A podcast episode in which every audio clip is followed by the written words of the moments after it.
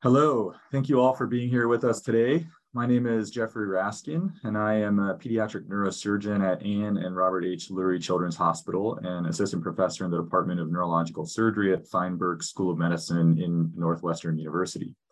This podcast is one of three in a series, and this one will explore modifying the perception of pain, cognitive behavioral therapy to psychosurgery. An open and interactive webinar will then be moderated by faculty from all three podcasts where we can broadly discuss the combined topics. This is a jointly funded and conceptualized project from the education committees of the North American Neuromodulation Society and the Congress of Neurological Surgeons. I'm here today with Dr. Eleshia Morrison and Dr. Shabbar Danish. Dr. Morrison is an assistant professor of psychology, research scholar with the Kern Center for the Science of Healthcare Delivery, and director of education at the Mayo Clinic Pain Rehabilitation Center. Dr. Danish is professor and chairman of the Department of Neurosurgery at Hackensack Meridian Health. Dr. Morrison and Dr. Danish, thank you for being here with us today. Thanks. My pleasure. I think, as always, we should start with uh, an agreed upon definition of pain. And uh, many times people refer to the International Association for the Study of Pain definition, an unpleasant sensory and emotional experience associated with or resembling that associated with actual or potential, potential tissue damage. Is this something we can all agree on? Uh, sure, it's a good place to start. all right. I agree. I think this was recently revised in 2020 and, and included uh, the addition of emotional experience, which uh, sometimes has been left out and is, of course, extremely important. And I hope we talk a lot about the um, affective component of pain today. Uh, everyone remembers that there are four major processes which define uh, pain, including transduction, transmission, neuromodulation, and perception. And this podcast is really aimed at uh, your expert understanding of the perception of pain and how to uh, modify that. And Dr. Morrison, uh, as a uh, clinical psychologist, um, I think it's reasonable to start with you and your understanding uh, of chronic pain, catastrophizing, and the use of cognitive behavioral therapy. Uh, can you explain to our audience how you um, come across patients and work them up and apply cognitive behavioral therapy to affect these patients? Absolutely. So, in the context of our clinic, our focus is on um, rehabilitation of chronic pain. Um, so, we see individuals who um, meet criteria for high impact chronic pain. So, um, those who have experienced pain for at least a three month period um, and uh, demonstrate that that pain is uh, also disruptive to their day to day functioning. Um, so our our role in pain rehab is to not focus on symptom abatement or alleviation, but rather to enhance functioning. So programs like ours are very much focused on functional restoration in that we are helping individuals to identify what are the ways in which chronic pain has negatively impacted various aspects of, of their, their um, daily functioning and what are the functional goals that they have for enhancing their functioning. And I should mention too that rehabilitative um, care is very interdisciplinary. So we are working with um, pain psychologists, other mental health um, professionals as part of our team, occupational therapy, physical therapy, nursing, uh, pharmacy, um, and and some other disciplines. Um, we have uh, a chaplain who works with with our group, a dietitian who works with our group as well. Um, so the the idea is really to take a holistic approach to enhancing patients' functioning. But notably, not neurosurgery. Uh, did you do you work closely with neurosurgery in in these uh, chronic pain groups or no? No, we do not. So by the time patients um, get to um, our program or programs like ours, they have completed um, the more interventional biomedical um, aspects of, of pain management. Um, so in a lot of cases, they've exhausted the medications, surgeries, other procedures, um, and and uh, what patients will often um, report is that they continue to experience a disruption in their functioning and then they are referred to pain rehab. Um, essentially, our role is to help patients to, um, like I said, not um, reduce or, um, or uh, alleviate the pain, but rather to um, enhance functioning in the context of ongoing pain, but I'm sure we will also talk about the ways in which uh, cognitive changes and behavioral changes actually influence pain neurocircuitry and the perception of pain. Well, I have a question for you, Dr. Morrison, that I think, Please. you know, and I think that these interdisciplinary groups are, are important and they're critical to good patient care. But I think one of the challenges is that, you know, on the surgical side of things, I think there's not really an endpoint. Uh, I think I see this, uh, you know, oftentimes where there can be times when patients get interventions or surgical procedures, and that being an endpoint or saying, well, there's quote unquote, for example, nothing else that can be done, sometimes ends up being a matter of opinion. And I think when some other group then steps in to evaluate that patient in terms of what is the next best step uh, without maybe having a fresh set of eyes, understand what has been done or what can be done on the surgical side of things. Um, I think it's a challenging thing to do. Very simple example. We would talk about spinal cord stimulation, which is, you know, very, very common procedure. And anybody who does this work would say more often than not, patients come in, say that, well, I had the trial work great, put the permanent in, uh, didn't work, and then they come see a separate interdisciplinary group when the pro- potentially the solution is that the stimulator is migrated or there's some, you know, uh, it's you know they're told by the surgeon that well uh, I put it in, it works fine, it's great, and somebody else looks at it and say well it's off by a level and a half, and this is such a common scenario um, that I wonder, you know, that uh, I think that at any step along the way, it probably is important to have some somebody who understands these surgeries involved in that evaluation. I don't know, Jeff. What do you think? Yeah, I know you're getting at an important uh, point, which is that there's institutional bias and variation in how they're in how chronic pain patients are treated, and there's uh, individual surgeon-based, you know, bias and variation in how chronic pain patients are treated. Not every opinion is uh, is consistent, so there's a lot of variability in how these patients are treated. Um, but I, I, do agree that um, at some point there, in very sophisticated programs, there is a relationship between the sort of chronic pain group, which often uh, does not include surgeons, and then surgeons themselves. And uh, I wonder, you know, how does it work at your institution? Or how involved are, are you as a surgeon with these patients who are, you know, very chronically ill from pain? So, uh, you know, I myself, uh, because um, as a functional and stereotactic neurosurgeon in our own subspecialty in neurosurgery, you know, pain tends to be something that we uh, is part of our own uh, academic interest. I'm fairly involved now. Um, through my career um, until very recently, um, you know, I mostly got involved with patients who have, you know, various forms of cancer pain. Now that's very different from other forms of chronic pain. I think the issues are very different. The practical aspects of the care of those patients also is very different.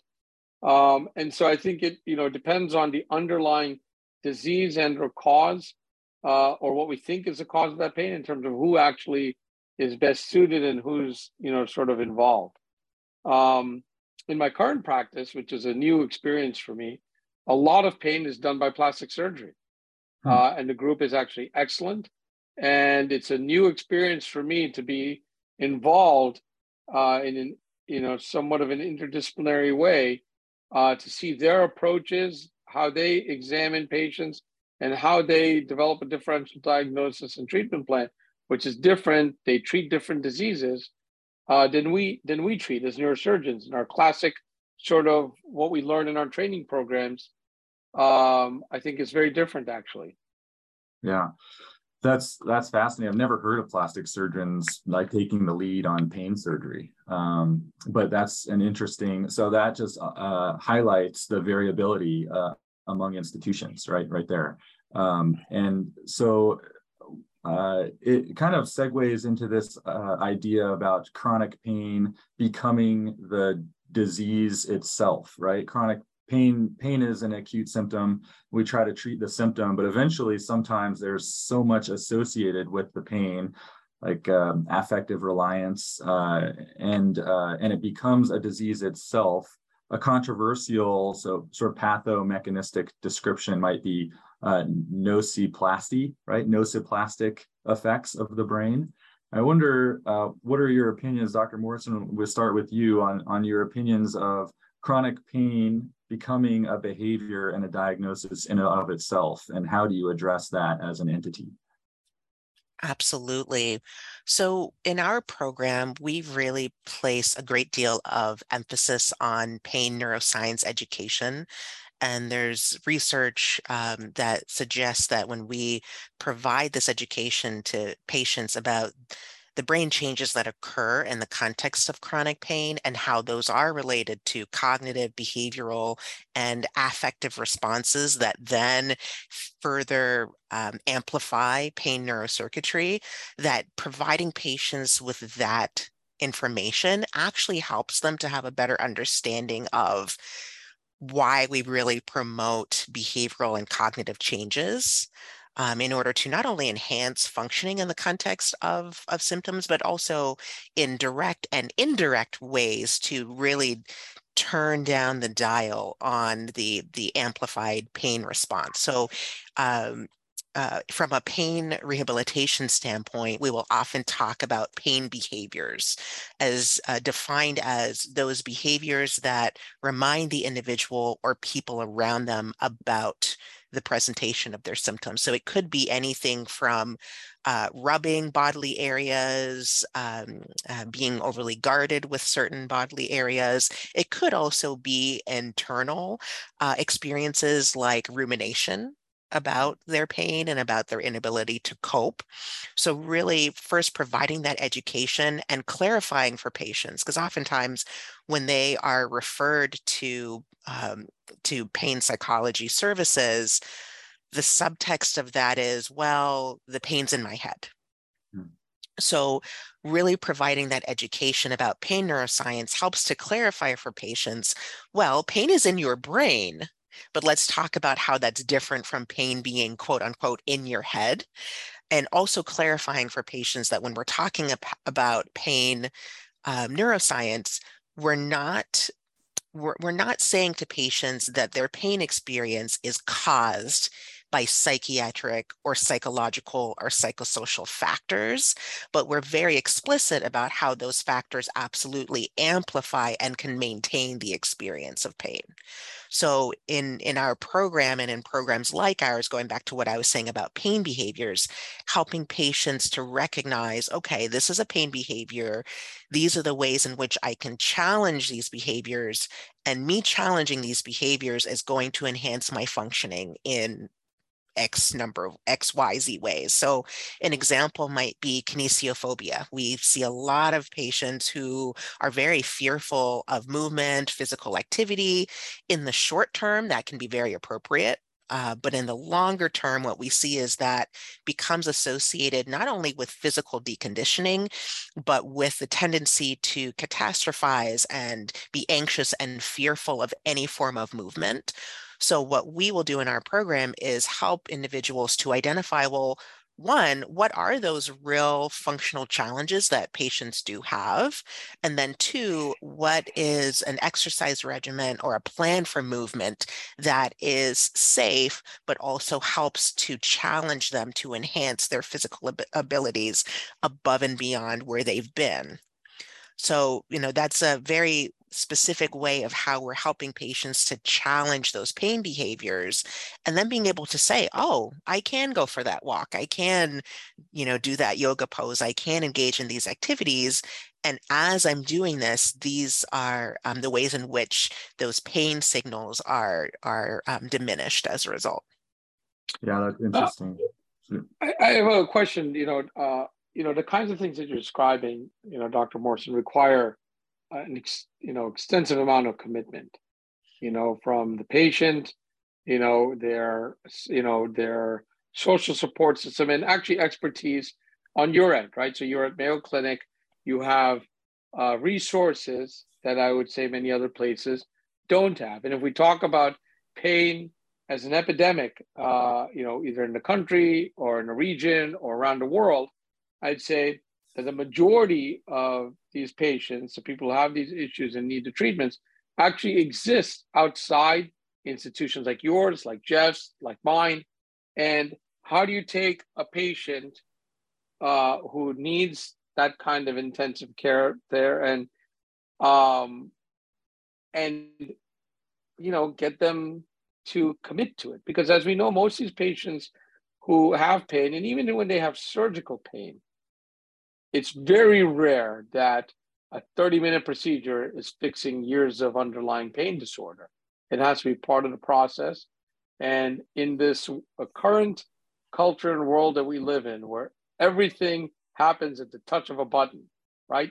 You hit the button and the thing is on your doorstep. And if it's not on your doorstep in less than 12 hours you have road rage and you are like oh my god the thing is late. So how do you how do you then take these you know techniques maneuvers these long-term kinds of therapies and get patients families to engage in what is actually a long-term investment Dr. Danish, I 100% agree with you. It really speaks to the health inequities that we see, right?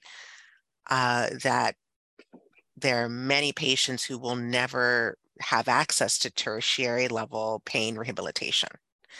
Um, there is a real initiative um, um, focused on the stepped stepped model of care for pain management that in part looks at well how do we take components of behavioral chronic pain management but introduce them at earlier stages in the um, in the healthcare system to really provide access to a broader scope of patients. So we know that um, the majority of individuals with chronic pain will be cared for at the primary care level.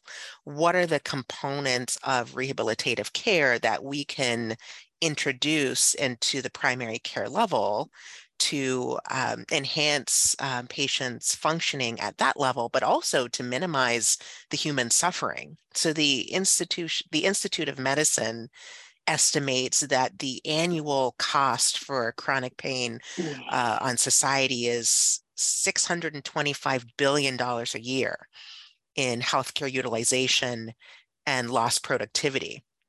And that doesn't even account for just the amount of human suffering that goes along with that, right? So when we add health inequities to that, right, and we know uh, for example, individuals who are racial minorities, uh, individuals who live in rural areas who are underinsured, uh, patients who identify as uh, sex and gender diverse, um, they have limited access to, to good quality pain care, whether it's acute or chronic pain. Um, one of one of the avenues that um, has gained some some traction in terms of increasing access is uh, digital platforms. So, how can we, um, for example, introduce patients to um, these rehabilitation concepts using an app so that they don't necessarily have to have access to uh, a clinic or tertiary level care, but they can still get access to, to the concepts that can help to enhance their functioning? Now, I'm not suggesting that that is the the sole answer in and of itself because we know that digital health comes with its own set of um, of highlighting um, uh, inequities or disparities but i think it's it's certainly a, a start. Yeah absolutely I, I, go ahead dr Danish. no i just i think that these are you know it's one thing certain you know talk about the biology and the perception of pain and you know there's so many pain syndromes that you just clearly don't understand from you know uh, you know where they're generated, how they're generated. There's so many factors involved in this, and I, you know, sort of take these opportunities where we're having these discussions, you know, um, to sort of uh, come back to things that are very basic in our world in neurosurgery, right? So you know, we academically talk about you know things that are esoteric. The DBS for pain is very esoteric. These cranial neuralgias are, you know, a minor part of, say, the pain when you think about the common pain syndromes. They say, well, what's the what's the most common adult pain syndrome that we you know, come across, at least in our field, on the adult side? Back pain, just for right. example, right? Back pain. Now, not not you know, and that's part of the reason why people actually go into peds, pediatric neurosurgery. You go into yeah. pediatric neurosurgery because you say, I want to avoid people with back pain because that's kids right. don't get it, right? It's, it's one of the biggest reasons you go into peds. now, but if you look at the world of back pain and the adult world of back pain and the majority of how these patients are treated, what is it? What how what happens to them? They have back pain. They see their primary care doc. Their primary care doc gets an MRI of the back. MRI of the back has a disc bulge. Now they all see a neurosurgeon who says, well, you don't need a neurosurgeon. Then they go off to a pain doctor, either a physiatrist or pain anesthesiologist.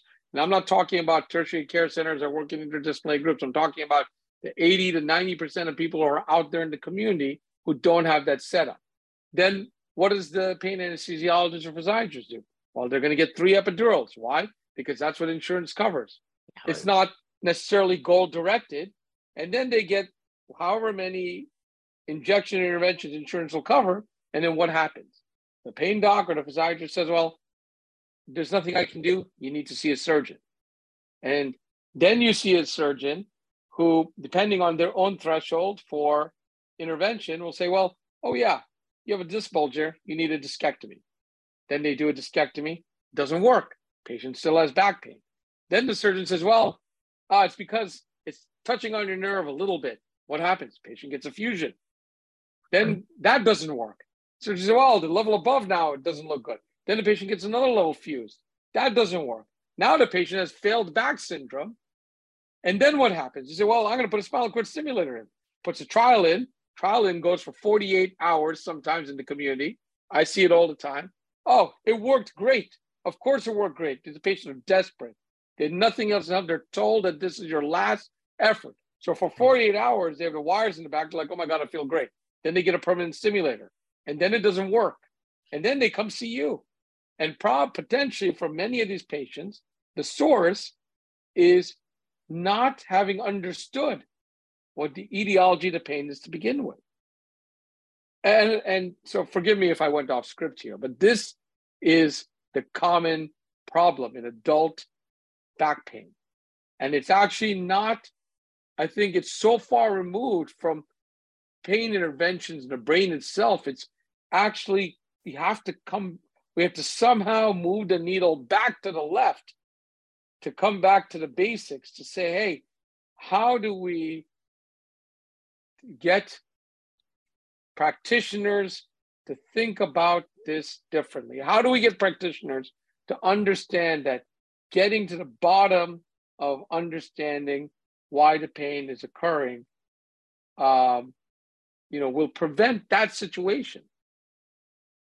Yeah, I mean, the, the collaborative approach is definitely the most important. And as uh, Dr. Morrison described, breaking down barriers so that more people can uh, access uh, a comprehensive multidisciplinary group earlier.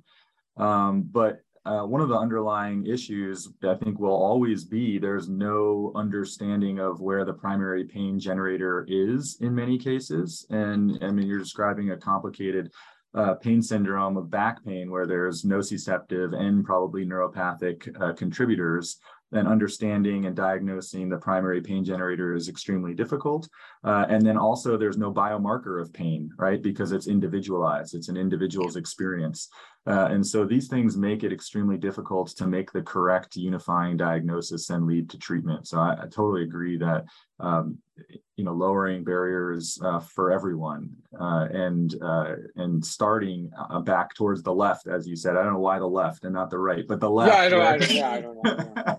Yeah. where there's uh, more access to comprehensive care is key. But I want to get to um, the catastrophizing uh, and uh, you know, patients who are catastrophizing generally have uh, that that's the manifestation of the most severe. That's the most severe manis- manifestation of the pain syndrome, and those patients generally do see surgeons. We get we get consulted on them all the time. And maybe the underlying condition is cancer maybe the underlying condition is something else but these are neurosurgical patients in many cases. And i want to talk a little bit about psychosurgery which has a, a storied and dark past of course but um, there are some uh, uh, surgeries that have survived the ages, and one is uh, cingulotomy. And you've uh, you've performed uh, this in using laser ablation uh, as you're a, probably a world expert on uh, laser ablation uh, for all uses.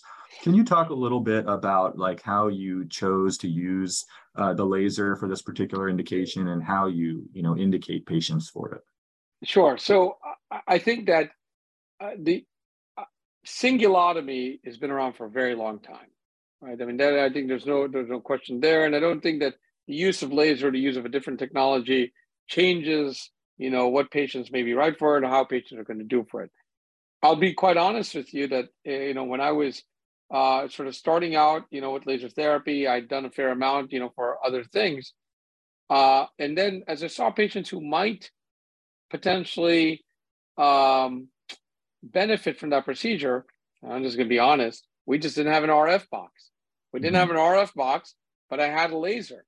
Laser is a very expensive way to do it, but it was easy for me to use that technique and technology for that procedure purely out of circumstance. Mm-hmm. Now, then what, having done it that way, I'd say that the advantages uh, um, in using that technology were that one, I felt that you could absolutely get a better, bigger ablation than RF, and now who nobody knows if a bigger ablation is better. That's right. I was going to ask so, you. So, like, so let me yeah. So let me just let me just say that I'm already I'm already aware that nobody knows, but we sometimes feel that a bigger ablation is better. Uh, but two is that uh, you could watch you can watch the ablation. You can watch it as it happens, and I think that what was useful for me in that scenario is that I was able to, you know, be really I felt more exact about what I was ablating, preventing ablation injury to the corpus callosum, especially when you're doing a bilateral, you know, procedure. I felt much more control, you know, using image guidance and the laser rather than doing it with RF. Got it. I guess in the last um, few minutes, I really want to um, challenge or ask you both like how do you think that we can use each other's services better? Like um, dr morrison how do you feel like you might liaise better with neurosurgery for these patients who have you know chronic pain that doesn't respond and might need some you know functional neurosurgery that affects their perception of pain be it neuromodulation which we haven't talked about or true psychosurgery in the ablative uh, form and Dr. Danish, same question. How do you feel like we might better integrate our pain patients or even our services with the, the comprehensive groups? And Dr. Morrison, why don't you answer first? Sure, happy to. Uh, you know, I would say certainly, um, you know, in the spirit of of chronic pain being a biopsychosocial experience, to the extent that the behavioral interventions can be introduced earlier on, even in patients who are excellent candidates for surgery, really underlining uh, here are the behavioral and cognitive changes that will help to enhance your post-surgical outcomes so that patients are appreciating that these behavioral approaches are also um, necessary to to enhance outcomes and improve functioning. And you had mentioned um, pain catastrophizing. Um, and we really see that in the literature as a mechanism for um, understanding who tends to do well um, and be successful over time. So the, the great news about the tendency to catastrophize is it's modifiable. So we, you know, we can help an individual to reduce their tendency to catastrophize about their pain and coping through cognitive behavioral strategies. So that's what I would say earlier introduction of, of the role of behavioral strategies for these patients. Okay. Dr. Danish, same question. How do you feel like we might better integrate with, um, you know, the comprehensive chronic pain groups? Look, I mean, there, I think there's no question that getting, you know, multiple sets of eyes, different perspectives, interdisciplinary groups leads to better management. Quite frankly, I think this has to come down, and you know, this is going to come down, I think, to the insurance companies. Hmm. Here's what happens yes. today, right? So in the community, or, or, everywhere, forget community, it doesn't matter where, right? You see a patient, and I'm going to take it back to the example that's come up a couple times in this discussion.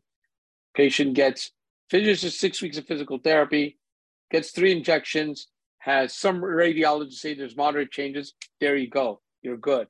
You've actually fulfilled the criteria from the insurance company to get approval for lumbar fusion. Uh-huh. And we, the patients, practitioners will, our natural tendency will take the path of least resistance, right? I think we have to get harder on those patients at the very beginning. I think that the criteria to approve the most common surgeries for pain are antiquated. And mm-hmm. I think in today's age, we have better understanding uh, of you know pain syndromes, how to treat them, more tools in our hand, more subspecialists who are paying attention to this disease, uh, you know, depending on its underlying source. I think all of those criteria need to be revamped. And until you tell a patient and or practitioner that you're not getting paid unless you do it this way, it, you're not going to modify to be, you're not going to change how we're actually doing it. That's very interesting. I agree with you, and I'm I'm loving what you're saying. Uh, my question for you is, um, when you consider the patients that you see um, as being uh, fair, good, excellent candidates for surgery, are there particular psychosocial factors or behavioral factors that that you see as indicating whether or not a patient would be a good candidate for for surgery or it's maybe uh, not so it's good? a it's a great question you know and in our own practice you know we re, we genuinely you know have people meet with our neuropsychologist and our you know um, uh, therapists ahead of time to try to understand some of these, these things. But the problem is that there's no it's not a black or white scenario. And if you're, you know, if you have clear structural and radiographic pathology, then it's easy, right? It's when you don't have those, which is, you know, quite often, you know, the case, that this becomes very difficult. You say, well, you have patients, you don't have a great understanding of their disease process, you get caught up in your own emotional roller coaster of wanting to help somebody who is desperate for relief. Our job is to try to bring relief and we want it and and uh and then you you know you have patients who feel like they've done everything. You as a practitioner feel like they've done everything and you're sort of at the end of the line. And you say okay well i don't know what else to do but to try this and that ultimately becomes a slippery slope and we've all been there myself included yeah, I feel like we've only scratched the surface of uh, perception and how to mm-hmm. change patients' perceptions. Um, but I want to thank both of you for participating in this uh, podcast. And we also want to thank all of our listeners and also the Congress of Neurological Surgeons and the North American Neuromodulation Society for this joint collaboration for innovative content. And Dr. Morrison and Dr. Danish thank you for being so generous with your time and thank you for your dedication and the impact your work has made in the field. And I hope you're able to join us again for the future webinar.